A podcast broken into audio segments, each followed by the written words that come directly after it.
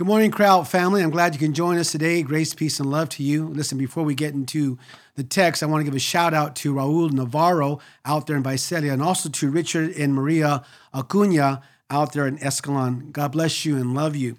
If you have your Bibles with you, turn to Titus chapter 3. That's Titus chapter 3, verses 12 through 15. Titus uh, 3, verses 12 through 15 is today's text. Uh, we're now in part 9. In fact, it's the last part of our series, Doctrine and devotion.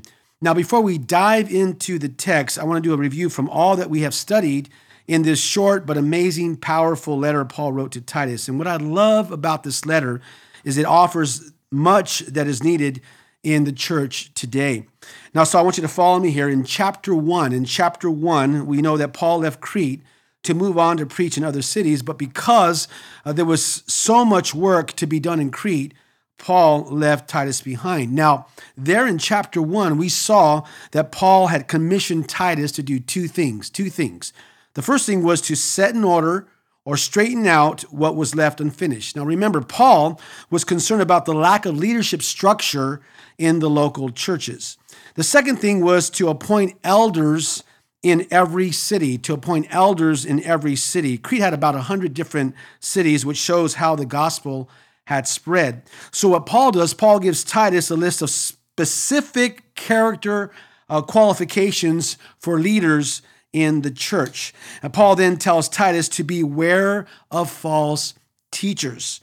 And these teachers were rebellious, they were empty talkers, deceivers, part of the circumcision group in that they were insisting that people follow all the Old Testament rules and regulations.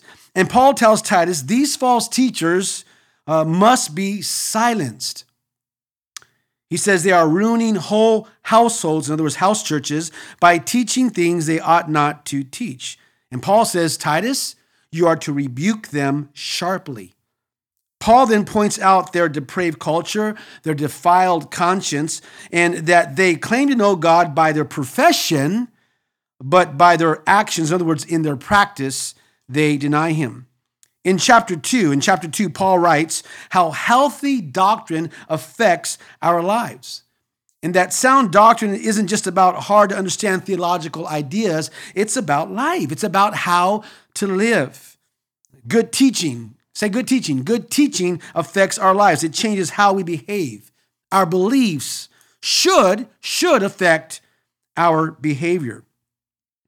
And Paul begins by addressing five different groups. He addresses first and foremost the older men in faith, the older women in faith, the younger women in faith, the younger men in faith, and then he addresses the slaves about their specific duties as Christians in relation to their masters. And this has application for employer and employee relationship.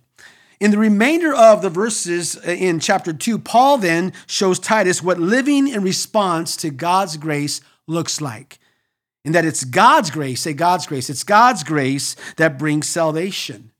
And that His grace not only saves us, but it also continues working in us. He not only redeemed us, but He reforms us. It continues to have an impact and influence in and upon our lives. It teaches us and it trains us, listen now, what not to do and what to do. It teaches us and trains us, uh, listen, to be right toward ourselves, toward others, and toward God. It teaches us and trains us how to live in this present age.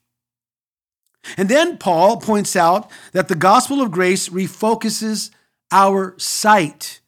We shouldn't just live for him, but we should also look for him because he's coming back. Look at verse 13. While we wait for the blessed hope, the appearing of the glory of our great God and Savior Jesus Christ. Don't you love that? Paul then, in verse 15, tells Titus, These then, he says, are the things you should teach, referring to the um, doctrinal truths, uh, sound doctrine. And he says, Encourage and rebuke with all authority do not let anyone despise you. In other words, he's telling Titus, preach the word. Preach the word. Exhort and rebuke with all authority. Preach sound doctrine. And here now, in chapter 3, Paul opens the chapter by focusing on two things.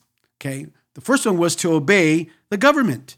To obey the government. Because to obey the government is to obey God who put that government in place.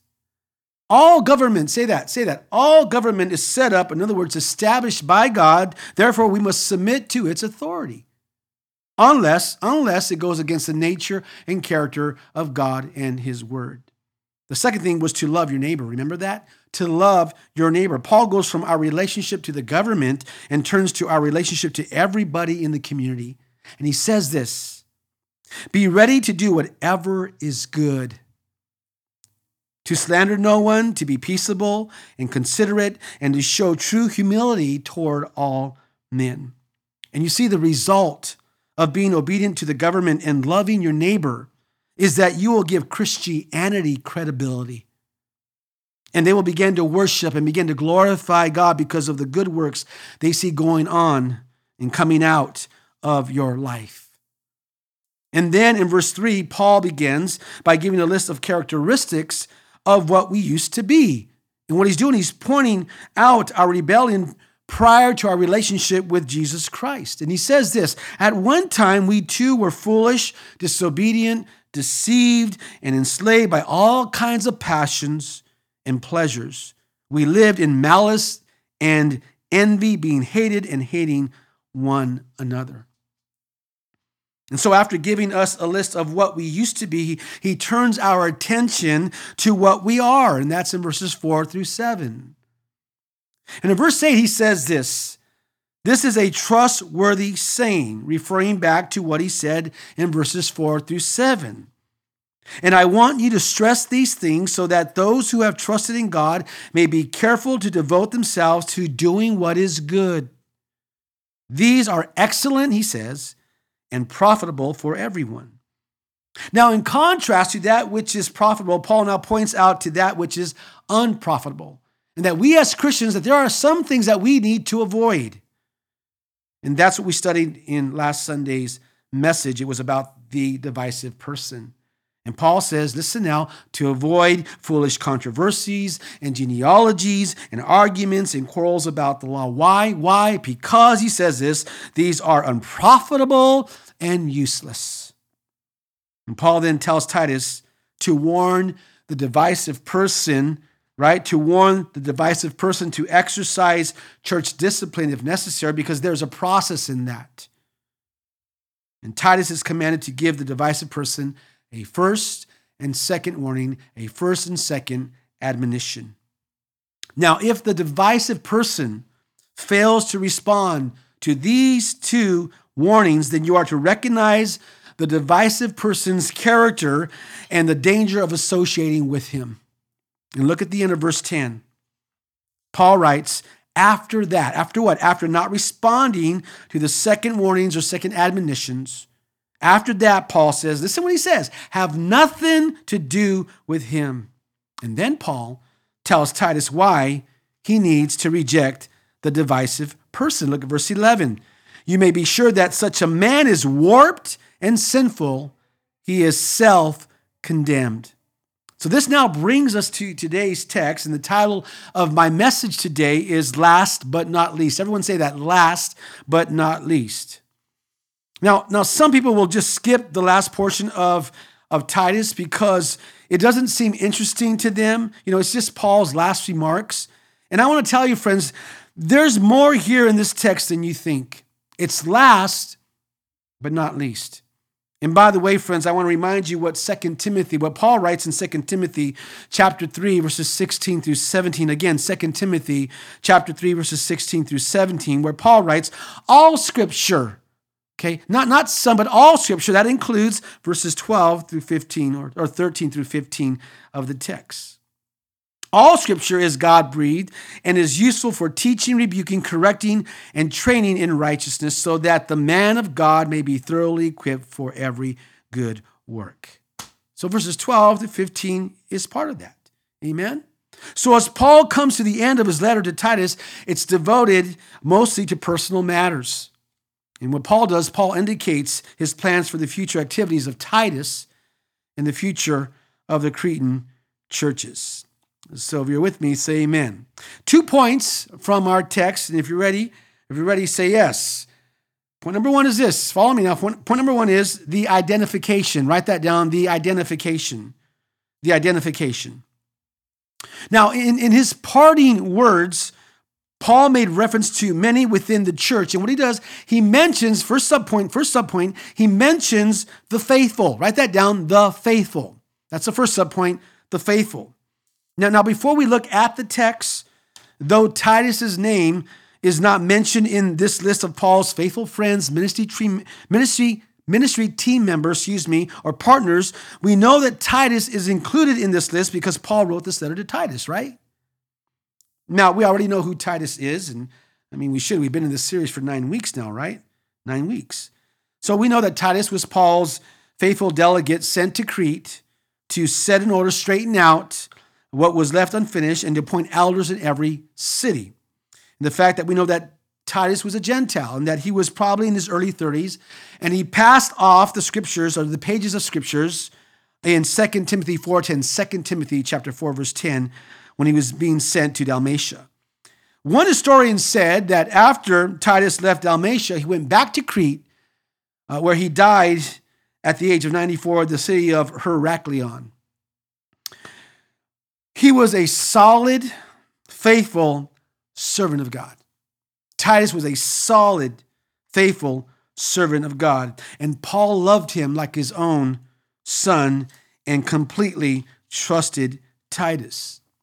That being said, let's see the, the other faithful friends, ministry, ministry team members and partners who co labored with Paul. So let's go to verse 12. Verse 12. Verse 12a. Paul writes, As soon as I send Artemas, say, say Artemis, Artemas. And this is the only time he's mentioned in the Bible. And from his name, we can guess or gather that he was a Gentile. Now, now, now, from the fact that Paul considered him a worthy replacement for Titus, we can guess that he was competent, he was knowledgeable, faithful, mature, a faithful, mature servant of God, that he was a faithful minister of the gospel. In fact, this guy, this guy, Artemas, was willing to travel to Crete in effort to, listen now, continue leading the churches planted there. Now, what's significant is that Paul had a relatively unknown yet qualified man at his disposal. In fact, I think there were many more men like this that are not mentioned in Scripture. Look at verse 12b. Verse 12b. He says, or Tychicus to you. Artemas or Tychicus to you. So Tychicus was another faithful friend and ministry team member, a partner of Paul, and he was a Gentile believer, a native of Asia, which is modern uh, day Western Turkey. And uh, he had traveled with Paul along with some other men at the close of Paul's third missionary, she's a missionary journey, and that's in Acts chapter 20, verse 4, Acts 20, verse 4. And later he was with Paul during his first Roman imprisonment. Uh, Paul sent the letters to the Ephesian and Colossian churches with Tychicus, who told those churches about Paul's circumstances, and, and, you'll find that in Ephesians chapter 6, verses 21 through 22, Ephesians 6, 21 through 22, and Colossians chapter 4, Colossians 4, verses 7 through 9, verses 7 through 9. Later, Paul sent uh, Tychicus to Ephesus to relieve Timothy so that perhaps Timothy uh, could join Paul in Rome before his execution, and that's found in 2 Timothy chapter 4, verse 12. 2 Timothy 4, verse 12. In Colossians, back to Colossians, in Colossians chapter 4, verse 7, Colossians 4, verse 7, Paul calls Tychicus, listen, listen to what he calls him, our beloved brother and faithful servant and fellow bondservant of the Lord. I'm going to read that again. Our beloved brother and faithful servant and fellow bond servant of the Lord. He held a position of trust and confidence with Paul. And he was a valuable, faithful team member, partner, a faithful servant of God. And if you stop and think about it, what an amazing way to be described, right? Can you imagine that being described like that? So, that being said, question How would you be described? As a Christian, as a follower of Jesus Christ, one who says they're born again, how would you be described? Would you be described as a casual, half hearted, uncommitted, lazy believer? Or as a faithful, sold out servant of God? Now, if you're saved, say amen. Come on, if you're saved, say amen. The bottom line is this when you stand before Jesus, it all boils down to faithfulness. Say faithfulness. Okay? Were you faithful in doing what God had called you to do? I mean, friends, think about it. Don't you want to hear him say, Well done, good and faithful servant? Huh? I do. I know I do. And hopefully you do as well. So Artemas and Tychicus are to come and release and replace Titus, who Titus will then go and join Paul in, Nicopo- in, in, in Nicopolis, in Nicopolis. Look at verse 12c. 12c. Do your best to come to me at Nicopolis because I have decided to winter there. Nicopolis means city of victory, and it's northwest uh, of Corinth in Achaia on the western coast of the peninsula there. And it's about 400 miles straight line distance from Crete. Let's go on to verse 13. Verse 13a. Do everything you can to help Zenas, the lawyer. Well, just like Artemas, this is the only reference to Zenas in the Bible. He was a Gentile, and Paul identified him as a lawyer. I mean, if a lawyer can get saved, anyone can get saved, right? Right? But the word, the word lawyer could also mean that he was a Jewish expert in the Mosaic law. In any case, he, he had set aside his career long enough to accompany Apollos on this trip, and we'll see that right now. But now, now we don't know. We don't know uh, if he originally traveled with Titus to Crete, or if he became a trusted disciple through the ministry of Titus there. Whatever the case, Paul knew Zenas would be beneficial to him in Nicopolis. Look at verse 13b. Verse 13b. And Apollos on their way and see that they have everything they need. So we learned who he, Apollos, was in our series, series, the fifth gospel from the book of Acts. Remember that? In fact, in Acts chapter 18, Acts 18, verses 24 through 25, it says, A Jew named Apollos, a native of Alexandria, came to Ephesus. He was a learned man and with a thorough knowledge of the scriptures. So he knew the word. He had been instructed in the way of the Lord and he spoke with great fervor and taught about Jesus accurately. Though he only, listen now, only knew, though he knew only, excuse me, the baptism of John. So what happens, and we know the story, right? He came to Ephesus where Paul's teammates, Priscilla and Aquila, took him aside and taught him the way of God more accurately because he only knew, only knew of the baptism of John. And the fact that he listened to Priscilla and Aquila shows that he had a humble, teachable heart. Now, friends, later he had a powerful ministry in Corinth and he became an evangelist and leader in the church. He, Apollos, was a very popular teacher of God's word. He was extremely well versed. People loved the way that he taught the word of God. Now, it's possible that this letter from Paul was carried to Titus by Zenas and Apollos, and after spending some time there in Crete, it was time to go. Their job is, is done. And Paul wanted them, uh, Zenas and Apollos, to come to Nicopolis. And you see, Zenas and Apollos were essentially traveling missionaries. Let's read verse 13 again. Let's read the whole verse, verse 13 again.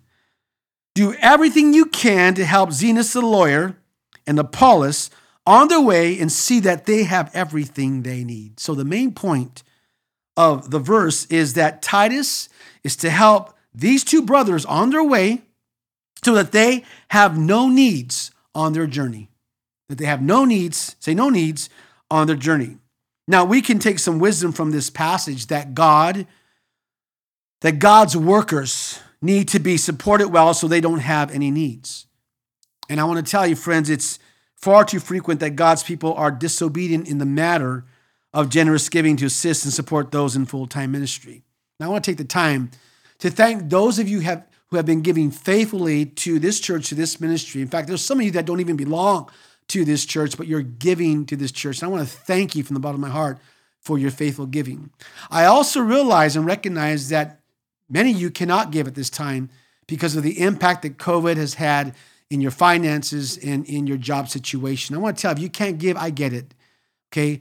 Um, and, but I pray that, and I pray for you, and that when you get back on your feet, that you can start to give when that time comes. Okay. So I just want to tell you, I love you, and I'm praying for you, and uh, we're going to move forward, right? We're going to move forward. God's going to bless this ministry. Now, there's a lesson here, and this is a lesson. And get this, it's extremely important. And here's a lesson teamwork in ministry. Write that down. Teamwork in ministry. Friends, the ministry is not made for the Lone Ranger. I'm going to say it again. The ministry is not made for the Lone Ranger. We are called to partner with each other. Listen, we're in this together. Can you all say that? We're in this together. And Paul, Titus, Artemas, Tychicus, Zenas, and Apollos were in the work of ministry together.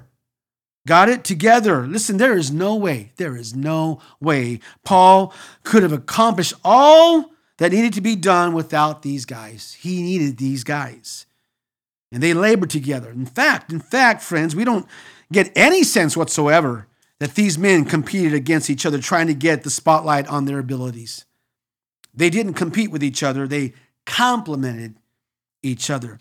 These guys stood together in the gospel of Jesus Christ. And that's why they, they were not in competition with each other. They understood that the church didn't belong to them, that they didn't, listen, and that it didn't, the church didn't revolve around their personalities or abilities. I mean, if that were the case, then the church would, be, would die with the passing on of these guys, right? I want you to get this, friends. The church is built upon Jesus Christ alone, Him alone. It's all about Him. It's not built upon the pastors and elders and deacons of this church or leaders of this church. It's built upon Him and Him alone. Now, listen. In our nation, it's all based on independence, right? Independence, right? You, you, know, you do your thing, I do my thing. You do your thing, I do my thing. And sometimes as Christians, we have that same mindset, that same mentality and attitude, and we say, I, be- listen, I belong to Jesus, but I'll just do my thing. Yeah, yeah, I'll just do my thing, friends. Listen, listen, listen. The ministry and the Word of God is never about your thing. It's never about my thing, friends. It's all about us coming together doing His thing.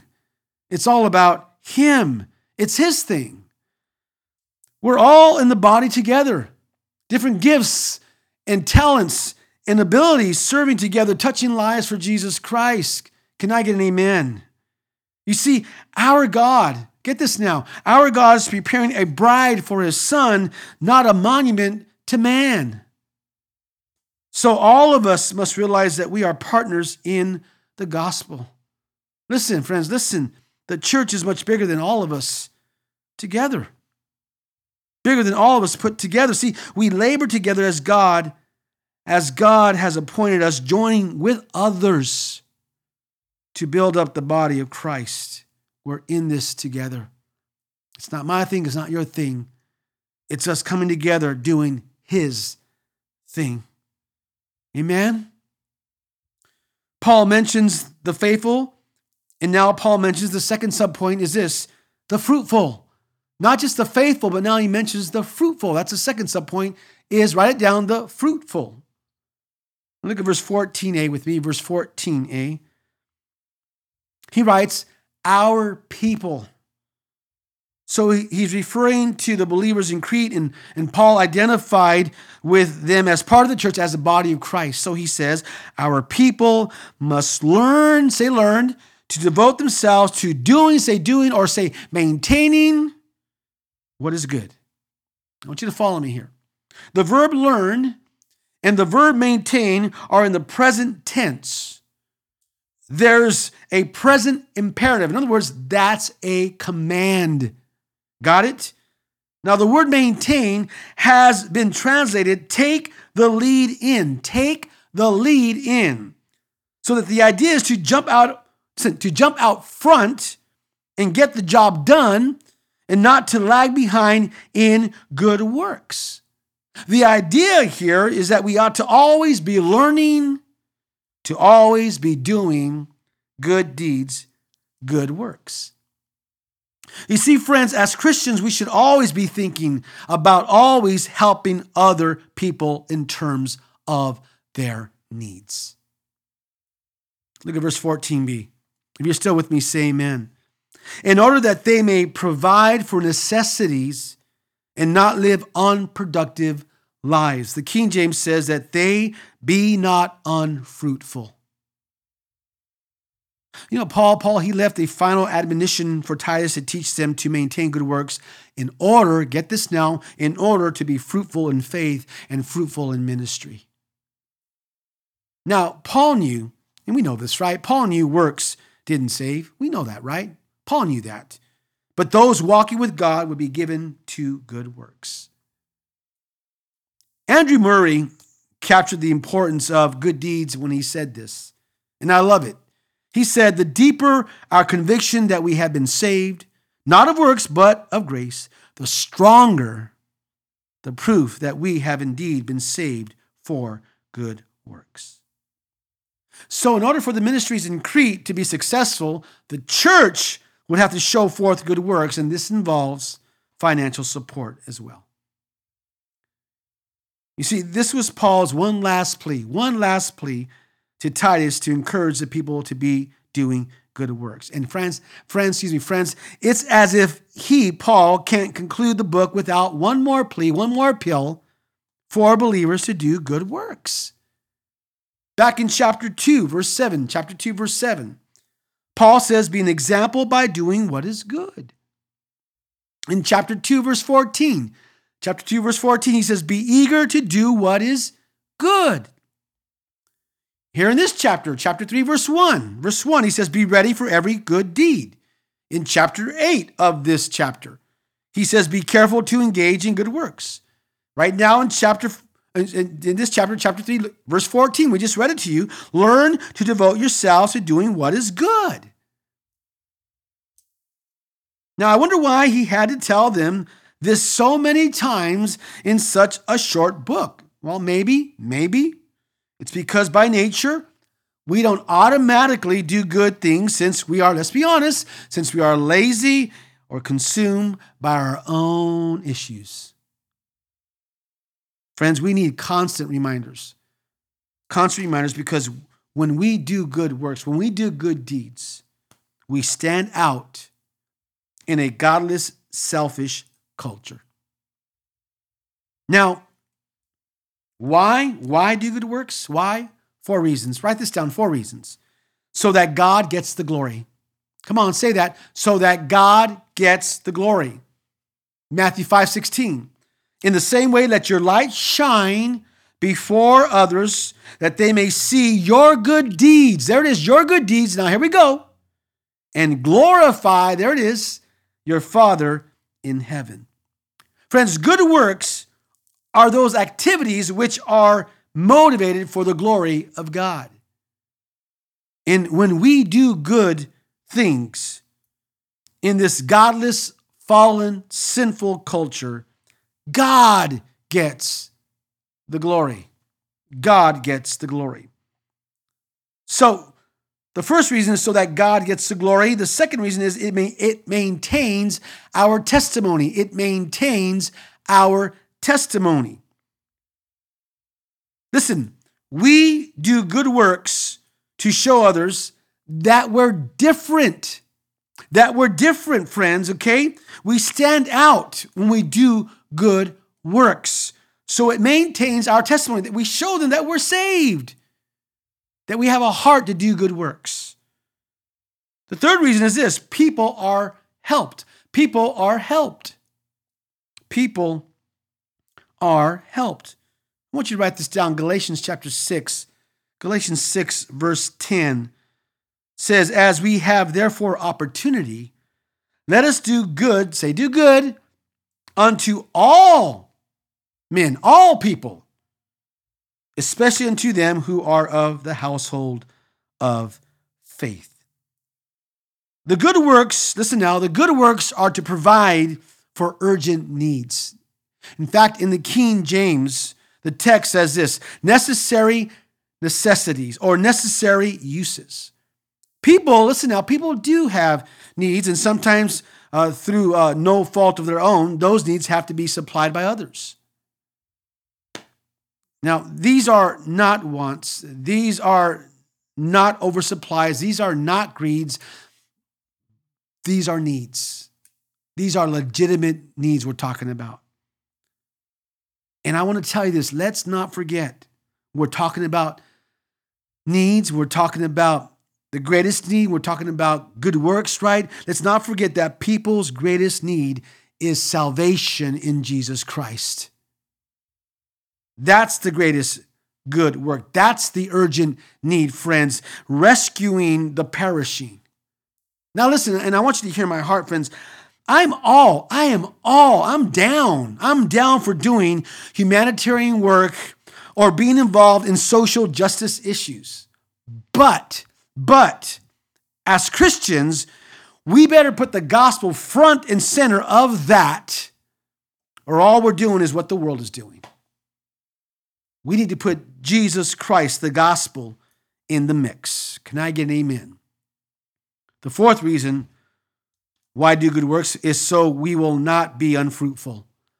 So we will not be unfruitful. The positive is this to what? To be fruitful. Let's look at the text. Let's look at the text. Our people must learn to devote themselves to doing what is good in order that they may provide for necessities and not live unproductive, the King James says, unfruitful lives. You see, this grace is doing good deeds. Let me say it again. This grace of doing good deeds is tied directly to Christian fruitfulness. Say, say fruitfulness. And if you want to be fruitful, do good works. Do good works. Now, if not, why not? Why not? I mean, don't you want to be a fruitful believer? I do, don't you? In fact, friends, okay, you'll be rewarded for that. God will reward you for that. So that's number one. Point number one is the identification. And Paul mentions the faithful and the fruitful. Now we're to point number two is the salutation. Write that down the salutation. The sal- a salutation is a greeting or acknowledgement of another's arrival or departure. I'm going to say it again. A salutation is a greeting or acknowledgement of another's arrival or departure. Now let's look at verse 15. If you're still with me, say amen. Verse 15a, excuse me, verse 15a, the first part of that. Paul writes, Everyone with me, say with me, sends your greetings. So he was no solo leader. And I love that about Paul. Paul worked with others, they lived in a community. And so he writes, Everyone with me sends you greetings. Greet those. Say that, greet those, which implying that it was more than just Titus he was writing to. Then he says this, who love us in the faith. I'm going to read the whole the, the, the, first portion of verse 15. Everyone with me sends you greetings. Greet those who love us in the faith.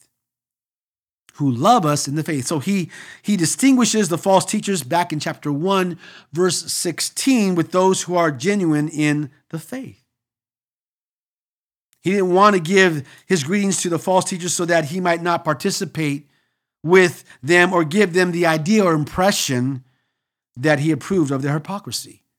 The same idea is given in Second John, Second John verses 9 and 10. There's only one chapter in Second John, verse, so Second John verses 9 and 10, where John warns not to even give a greeting to the false teachers among them. And he says this For the one who gives him a greeting participates in his evil deeds.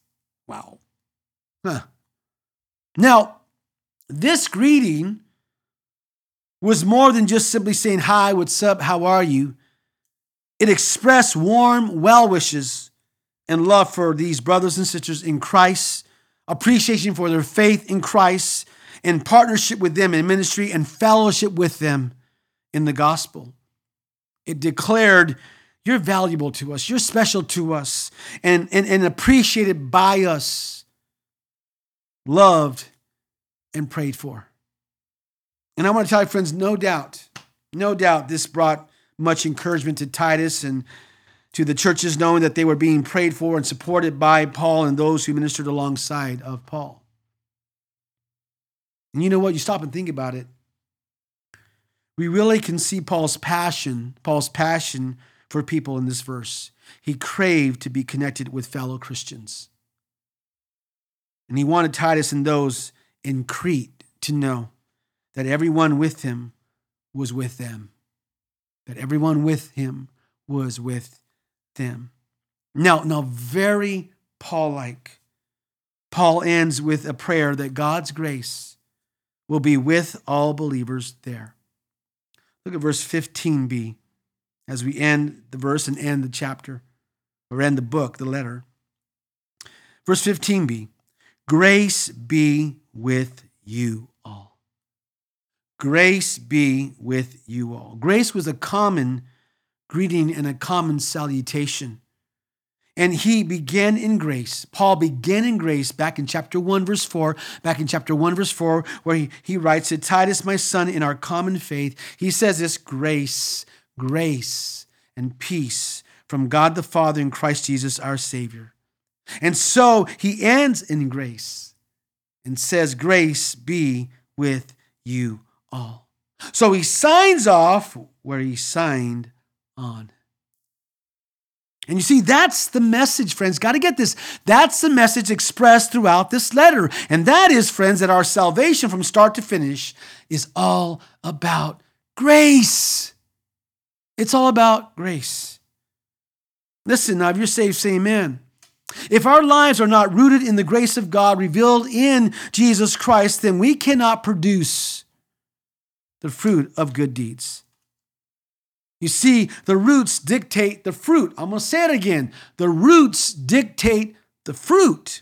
And friends, the bonds of fellowship exist because the roots of our lives dig deeply into the rich soil of God's grace, bearing fruit for the glory of God. Can I get an amen? And you know, you know, it's as if Paul can't get over the fact that God saved him from his sins. He never, Paul never tires of teaching about grace. Because why? Why? Because he wants everyone to be impacted by God's unmerited favor, by God's amazing grace. Now, there's a lesson, and here is the lesson, and I want you to get it, okay? We should never get over the fact that God saved us from our sins. We should never, never get over the fact that God saved us from our sins. It should always be fresh and always, always be fresh and new in our hearts and our minds that He saved us. And I often think about myself and the fact that God would save a depraved sinner like me, worthless, unrighteous, sinful man, that He would save someone like me. And I constantly remind myself every day hey, thank you, Lord, for saving someone who is so unworthy of your grace. Thank you for saving me. In fact, friends, the one thing that makes me question God, the one thing that makes me question God is His choice of me. That He would choose me, that He would save me, and that He would use me. I thank God that He saved me. I thank God for His amazing grace. Let's listen to the final words from some of Paul's letters, and I want you to follow me here. I might go a little fast here. Romans 16 20, Romans chapter 16, verse 20, and 1 Corinthians 16, verse 23. 1 Corinthians 16 23, Paul says, writes, the grace Say that, the grace, the grace, our Lord Jesus be with you. 2 Corinthians 13, 14. 2 Corinthians 13, 14. Paul writes, May the grace, there is grace, of the Lord Jesus Christ and love of God and the fellowship of the Holy Spirit be with you all. Galatians chapter 6, verse 18. Galatians 6, verse 18. Paul writes, The grace, there's that word, the grace of our Lord Jesus Christ be with your spirit, brothers. Amen. Ephesians 6:24, Ephesians 6:24, grace, a grace to all who love our Lord Jesus Christ with an undying love. Philippians 4:23, Philippians 4:23. The grace of our Lord Jesus Christ be with your spirit. Amen. Colossians 4:18. Colossians 4:18. Grace be with you all. First Thessalonians, First Thessalonians 5:28, 1 Thessalonians 5:28, the grace, there it is again, that word grace, the grace of our Lord Jesus Christ be with you. Second Thessalonians chapter 3 verse 18, 2 Thessalonians 3:18, the grace, the grace of our Lord Jesus Christ be with you all. First Timothy, 1 Timothy 5:21, not done yet. 1 Timothy 5:21 and 2 Timothy 2 Timothy 4:22. 2 Timothy 4:22 Paul writes grace. Grace be with you. Philemon, Philemon verse 25. Philemon verse 25. Paul writes the grace of the Lord Jesus Christ be with your spirit. And then here in our text, here in the text, he writes grace be with you all. You all. Paul wrote to Titus, one person, right? But his conclusion shows that this letter was meant for all believers there in Crete and for those around the world today.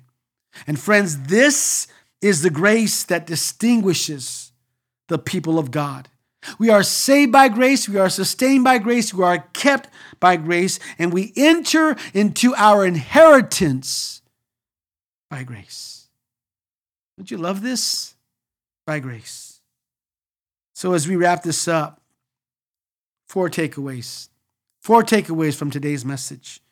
The first takeaway is this help others in ministry. Write that down. Help others in ministry. Listen, we need to help each other each other as we give, as we use our gifts, as we use our talents and abilities, as we serve together here at Cryy Out for the glory of God to advance His work and His kingdom. Help others in ministry. The second takeaway is this be faithful believers. Be faithful believers. Be faithful to His word. Be faithful to His work. Be faithful in our walk, that we would listen, live like true believers, that we would be faithful servants, sold out servants of his kingdom. The third takeaway is this be fruitful, fruitful believers. Be fruitful believers. When we do good deeds, we meet needs. When we do good deeds, we meet needs. In other words, what we're doing is we're touching lives for Jesus Christ. And the fourth takeaway is this let's share with others about the grace of God. Let's share with others about the grace of God. We need to proclaim the gospel of Jesus Christ to others. Can I get an amen? Let's pray. Heavenly Father, thank you for how you inspired Paul through your Holy Spirit to write this short but powerful, amazing letter, teaching us, Lord, about church organization and Christian obligation. And Father, I pray that we here at Cryy Out will regain our excitement and zeal for the work of ministry that we will do all that we can together for your glory. In Jesus' name I pray and I thank you. Amen, amen, and amen. Listen, perhaps there's some of you out there who never invited Jesus Christ to come into your life and your heart to be your personal Lord and Savior. And if that's you, if you want to do that, if you want to follow Him, and trust Him into your life today, I want you to bow your heads and close your eyes. And I want you to repeat this prayer after me. Dear Jesus, I admit that I'm a sinner and I need you to come into my life to save me, cleanse me, and to change me.